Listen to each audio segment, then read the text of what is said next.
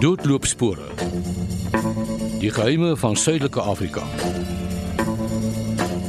Nagevors en aangebied deur Wouter Botha.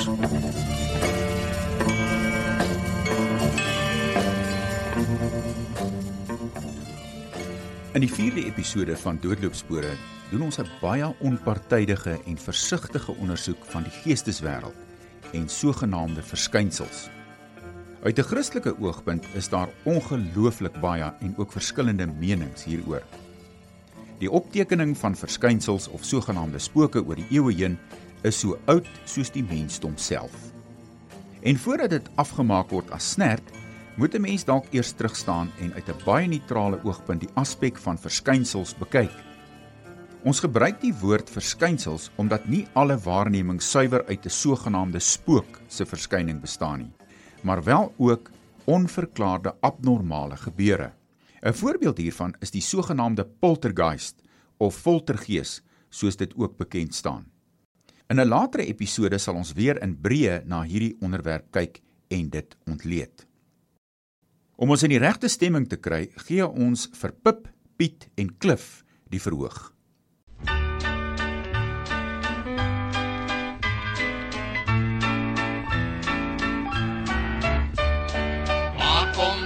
Spooke so skielik vandaan? Waar kom die spooke so skielik vandaan? Hier's een en daar's een en deur kom nog aan. Waar kom die spooke so skielik vandaan? Hy was op komando 'n dappere held. Hy het sy plaasie verkoop vir 'n hengse klomp geld. Hy was lief vir sy sopie en het baie gerook. En nou lyk dit my wil die ou begin spook, want waar kom die spooke so skielik vandaan? Waar kom die spooke so skielik vandaan? Hier's een en daar's een en deur kom nog aan. Waar kom die spooke so skielik vandaan? Daar is 'n plek met baie donker gaatjies. En daar dwaal die gees van ou oompie pleitjies. As die windjie gaan lê en alles is stil. Kyk master Piet wat sien 'n mens deur die bril. Waar kom die spooke so skielik vandaan? Waar kom die spooke so skielik vandaan? Hier's een en daar's een en deur kom nog aan. Waar kom die spooke so skielik vandaan? Ons soek deur die duine die bossies en sand. Ons soek na 'n skat in ons malle verstand. Ons soek na twee rotse, 'n toring en anker. Maar wat kry ons hier?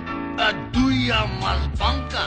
Waar kom die spooke so skielik vandaan? Waar kom die spooke so skielik vandaan? Hier's een en daar's een en deur kom nog aan. Waar kom die spooke so skielik vandaan? Waar kom die spooke so skielik vandaan? Waar kom die spooke so skielik vandaan? Hier's een en daar's een en deur kom nog aan. Kom ons kyk eerstens na die aspekte van verskynsels. Dit behels gewoonlik 'n manifestasie, onnatuurlike gebeurtenis of ervaring wat beskryf en opgeteken word deur 'n persoon of 'n groep mense. Dat daar wel 'n geesteswêreld bestaan, word deur die oorgrootste meerderheid van die mensdom aanvaar. Dit maak nie saak watter geloof of agtergrond ter sprake is nie. Wat ook nogal opmerklik was met hierdie ondersoek, was die feit dat gerekende Christene in groot getalle een of ander familielid het wat wel 'n storie te vertel het oor verskynsels of selfs ervarings gehad het. As 'n mens in ag neem dat ons voorouers baie gelowige mense was en dat hulle tog ook verskeie gevalle opgeteken het van verskynsels en ervarings met die onbekende, is hierdie onderwerp dalk 'n ondersoek werd. Ons gaan ook met Dominee Nico Rautenbach gesels en later in die reeks ook kyk na ander plekke in die land waar verskynsels deel vorm van die verlede en soms ook die hede.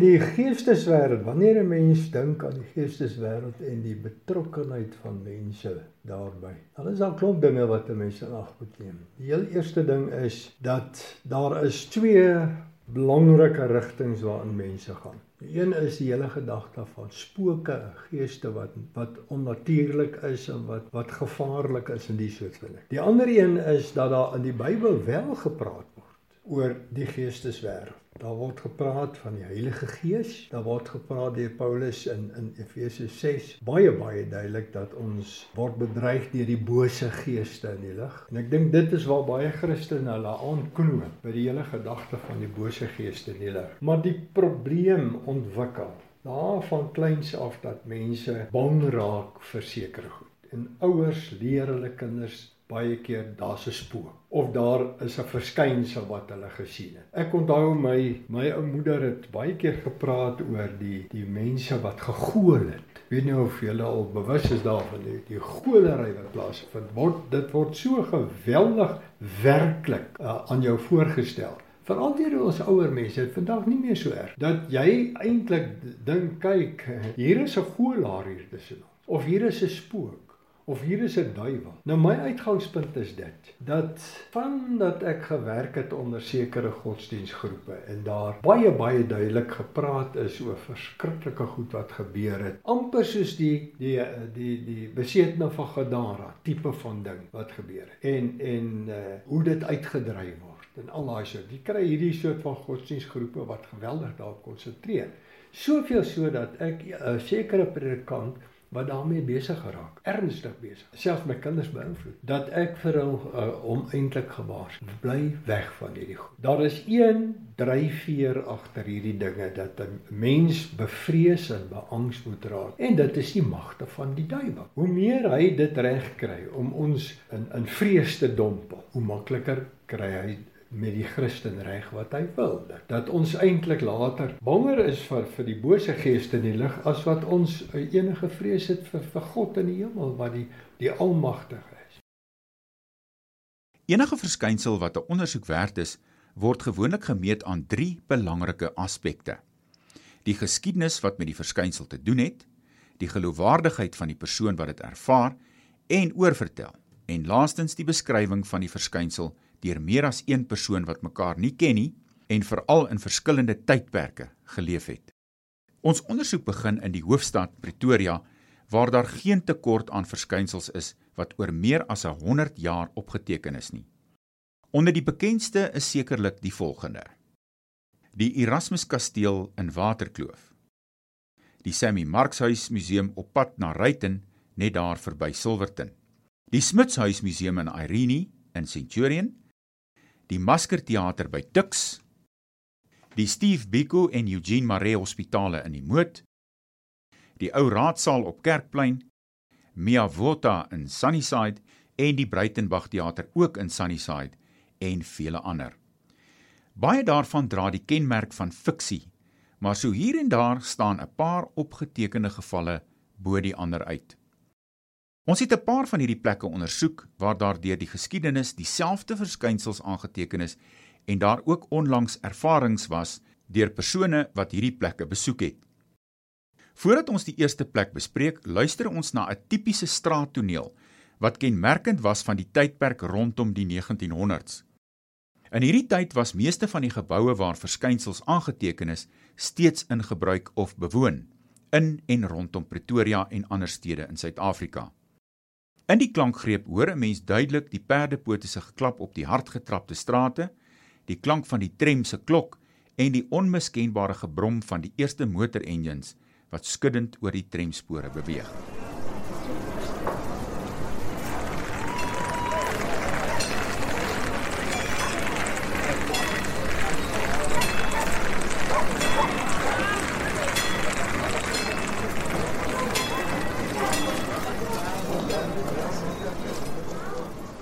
Ons ondersoek begin by Swartkoppies Hall of soos dit ook bekend staan, Sammy Marks huis net verby Silverton in Pretoria Oos.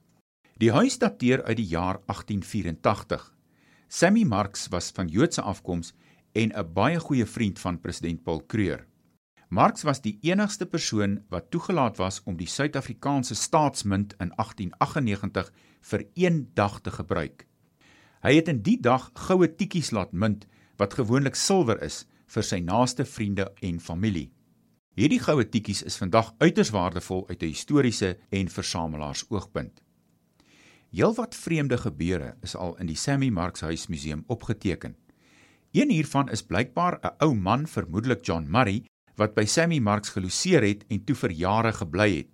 Kelnerinne van die klein restaurant op die terrein kla dat hulle geknyp word by geleentheid, veral naby die kamer waar John Murray tuis gegaan het. Die kamer is bo aan die imposante trap wat na die boonste verdieping lei.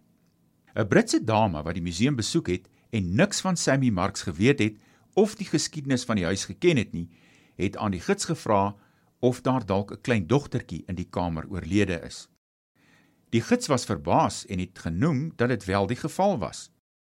Leonora Josephine, wat 4 maande oud was, is wel in 1890 in die kamer oorlede. Dieselfde Britse dame het ook beweer dat sy 'n ou man met gesonke oë langs die bed in die kamer sien staan het. John Murray se kamer word op sekere dae gesluit gehou. Daar is blykbaar 'n yskoue atmosfeer al is die temperatuur buite die huis so hoog as 30 grade Celsius. In ons ondersoek reg oor die land was hospitale bo aan die lys van plekke waar verskynsels aangeteken is. In Pretoria is veral die name van die Eugene Maree Hospitaal en die Steve Biko Hospitaal, vroeër bekend as die HF Verwoerd Hospitaal, genoem. In die Eugene Maree Hospitaal is onder andere die volgende geval aangeteken. Hierdie verskynsel is oor die jare deur verskeie mense presies dieselfde ervaar. Tydens een van die nagskofte was 'n verpleegster in saal 3 besig in die kombuis om vir haarself 'n koppie koffie te maak. Terwyl sy doenig was, het 'n man met bebloede verbande skielik voor haar verskyn. Sy het eers gedink dat dit dalk 'n pasiënt was, maar het dadelik besef dat daar beslis nie so 'n pasiënt in so 'n toestand in saal 3 was nie. Sy het yskoud geword en probeer vlug, maar die man het haar uitgang versper. Sy kon nie 'n woord uitkry nie en sekondes later het die man vervaag en stadig verdwyn. Geskok het sy dit aangemeld by die nagsuster wat haar verseker het dat sy nie die eerste persoon is wat hierdie ervaring gehad het nie. Of die verpleegster in die hospitaal aangebly het, is onbekend. Ons verskuif ons ondersoek nou na die Steve Biko Hospitaal wat vroeër bekend was as die HF Verwoerd Hospitaal. Daar's verskeie gevalle van onverklaarde gebeure, maar veral een het ons aandag getrek. Hierdie verskynsel is oor baie jare deur verskeie personeellede ervaar en is beslis 'n vermelding werd. Volgens personeel speel dit gewoonlik af in die neurologie afdeling van die hospitaal. Een van die verpleegsters wat die verskynsel ervaar het, vertel as volg: Ek was 'n junior eerstejaars student en het die spesifieke aand saam met 'n derdejaars student gewerk. Daar is privaat kamers in die neurologie saal en ook die vroue en manssale. Daar was slegs pasiënte in die mansaal en in die privaat kamers. Ons het die pasiënte versorg en ongeveer 10:00 die aand rustiger geraak. Ek is gevra om die deure van die leë vroue saal toe te maak. Dit was aanvanklik vreemd, maar ek het nie verder daaraan gedink nie. Die tyd het aangestap en net na 2 uur die oggend het ek vreemde geluide gehoor wat uit die toegemaakte vroue saal gekom het. Ek wou gaan ondersoek instel, maar die senior student het my gekeer. Sy het gesê ek moet dit ignoreer en vermy tot die volgende oggend. Teen 6:00 die oggend maak ons die deure van die vroue saal oop en vind dat al die meubels in die middel van die vloer staan. Beslis nie soos wat ons dit die vorige aand gelos het nie. Die gordyne om die beddens was ook toegetrek. Die senior student het aan my genoem dat dit gereeld gebeur en dat ek maar daaraan gewoond moet raak. Dit gebeur meestal as daar geen pasiënte in die vroue saal is nie. Die groot griep of Spaanse griep van 1918, soos dit ook bekend gestaan het, het soos 'n donker wolk op die wêreld neergesak. Ook hier in Suid-Afrika het hierdie vernietigende epidemie duisende lewens geëis. Gesinne is uitgewis en veral kinders en ouer persone was meestal die slagoffers van hierdie tragedie. In Pretoria is die Breitenberg Theater in Sunnyside haastig ingerig as 'n hospitaal om veral die kinders te versorg wat die siekte onderlede gehad het. Na die Eerste Wêreldoorlog was hierdie 'n verdere slagting van lewens vir baie gemeenskappe en bevolkings. Kinders het daagliks en ook in groot getalle gesterf. In die Breitenberg Theater is die spasie onder die verhoog gebruik as lijkshuis vir hierdie kinderslagoffertjies. Die kinderlytjies het ry op ry gelê totdat hulle verwyder kon word by die sydeur uit aan die straat se kant. Uit Engeland het 'n baie passievolle verpleegster gekom met die naam Heather om hierdie kindertjies te versorg tot en met hulle afsterwe. Heather het die omvang van die sterftes baie uitmergelend ervaar en kon die hoë sterftesyfer baie moeilik verwerk. Heather het later self die siekte opgedoen en kort daarna gesterf. Dit het blykbaar aanleiding gegee tot die vreemde gebeure in die Breitenberg teater tot vandag toe. Verskeie persone het Heather in die teater raakgeloop oor die jare. Van 'n geklop op die plafon tot 'n verpleegster wat stadig oor die verhoog beweeg met 'n uniform wat beskryf is as identies aan uniforms van 1918. In 2016 het 'n student Heather net na 'n vertoning op die verhoog sien staan nadat die ligte en klank onverklaarbaar nie wou werk nie. Die storie van Heather laat 'n mens met 'n tergende vraag. Hoekom sou soveel mense oor soveel jare presies dieselfde verskynsel sien?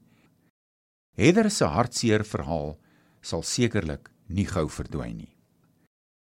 Voor ons by ons laaste verskynsel kom in hierdie episode, luister ons na Vera Lynn. Vera is gebore in 1917, 'n jaar voor die Spaanse griep. Sy sing vir ons We'll Meet Again.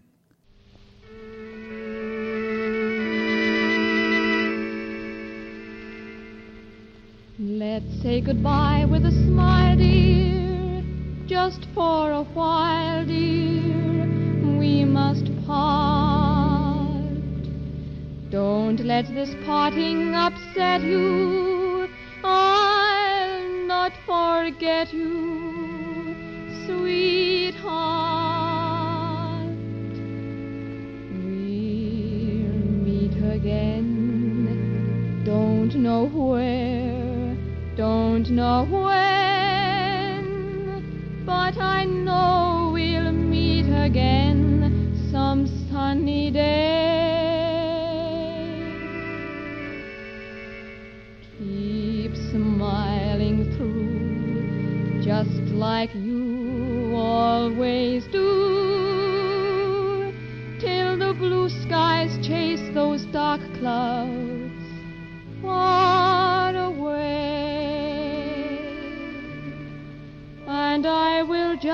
Say hello to the folks that you know. Tell them you won't be long.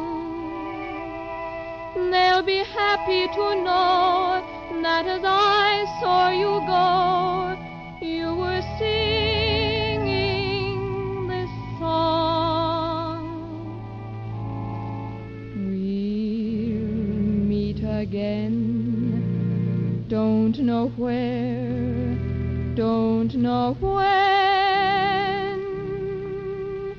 but I know we'll meet again. Some sunny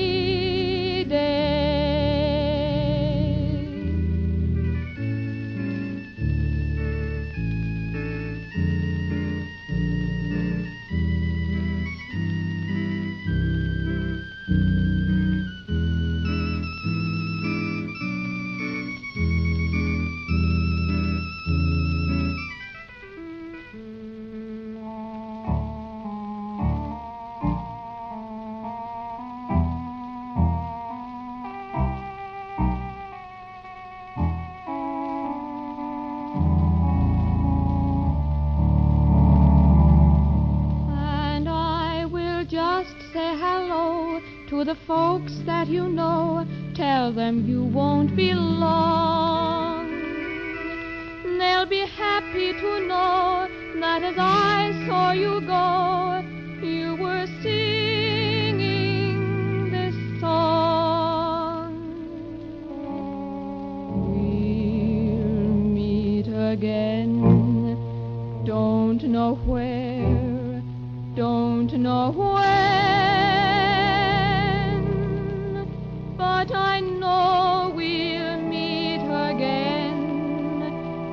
some sunny day.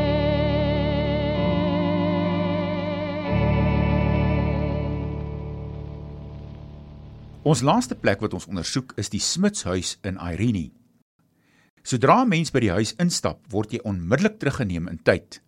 Elke portret, skildery, meubelstuk en ornament skep 'n atmosfeer wat jou laat voel asof generaal Smits en sy gesin steeds in die huis bly. Die huis wat grootendeels bestaan uit mure van sink en hout, is verbasend ruim. Die meeste van die inhoud is steeds net daar waar dit was toe mevrou Isie Smits dood is in 1954. Generaal Smits het die huis in 1909 gekoop vir 300 pond in Middelburg waar dit as 'n offisiersmenasie gedien het. Dit is toe opgeslaan en per trein en ossewa na Irene gebring. Hier is dit weer opgerig teen 'n koste van 1000 pond. Mevrou Isie Smits het op 10 Julie 1909 in die huis ingetrek. Generaal Smits was in die buiteland op daardie stadium. Daar is wel later hier en daar aan die huis verander, maar dis bykans onveranderd vir meer as 'n eeu. Generaal Smits is in 1950 in die huis oorlede. Beide generaal Smits en tannie Isie se as is op die koppie agter die huis gestrooi. Daar is heelwat beweringe van vreemde gebeure in en om hierdie spesifieke huis, veral in die aand. Tannie Isie self het by verskeie geleenthede vertel dat sy 'n ou man in die tuin gesien het en dat hy rondloop en grawe. 'n Joernalis wat oorgeslaap het in die huis het ook die ou man gesien en dit aan Tannie Isie genoem tydens ontbyt die volgende dag. "Sien jy? Ek het jou gesê hier is 'n ou man wat rondloop," was haar woorde aan generaal Smits, maar hy het hom blykbaar nie veel daaraan gesteer nie. Tydens ons besoek aan die Smitshuis is spesiale toestemming aan ons verleen om met 'n infrarooi kamera in die huis te vervilm. Dit het plaasgevind op 'n baie donker en koue Sondag aand. Die kamera tel enige energie en hitte op tydens vervilming. Ons het vir bykans 5 ure vervilm en behalwe vir hier en daar vreemde geluide, was die huis uiters stil en koud. Dit was ook baie donker en 'n mens kon nie jou hand voor jou oë sien nie. Die volgende week het ons die opname ontleed. Op een plek het 'n verrassing vir ons gewag. Met vervulling in die gang af in die rigting van die biblioteek het 'n klein kindergesiggie vir ons gesit en kyk. Daar was niks op daardie plek wat hierdie beeld kon skep nie en kon slegs deur die kamera opgetel word omdat dit hitte afgegee het. Dis 'n hartseer gesiggie en was duidelik op die film vasgelê. Ons sluit hierdie program af met die baie bekende El Debo. Moenie jou radio afsit nie en ook nie jou lig nie.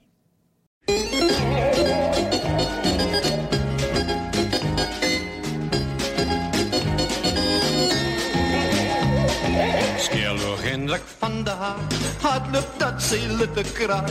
En sy huis kry hy een spook, duidelik sit hy peperrook Wie is bang vir die spook, een dag word jy toch een ook Wie is beleef oor honderd jaar, groet jy twee dalk weer mekaar.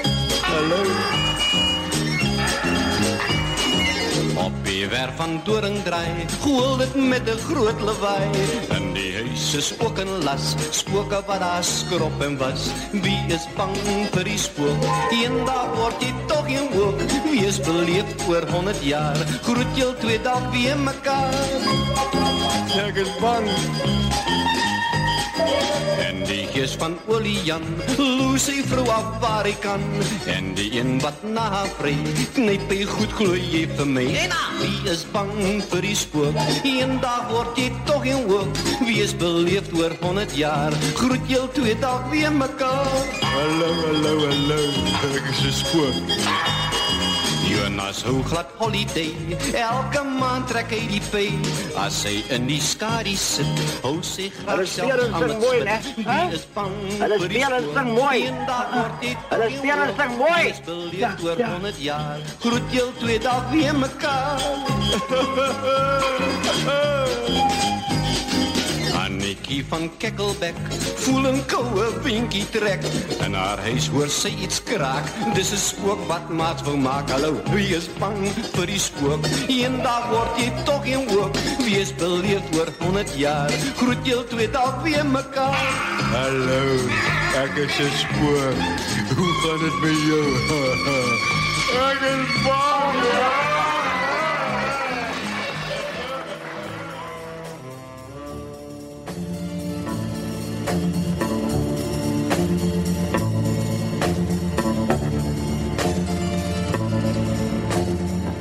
Doodloopspore.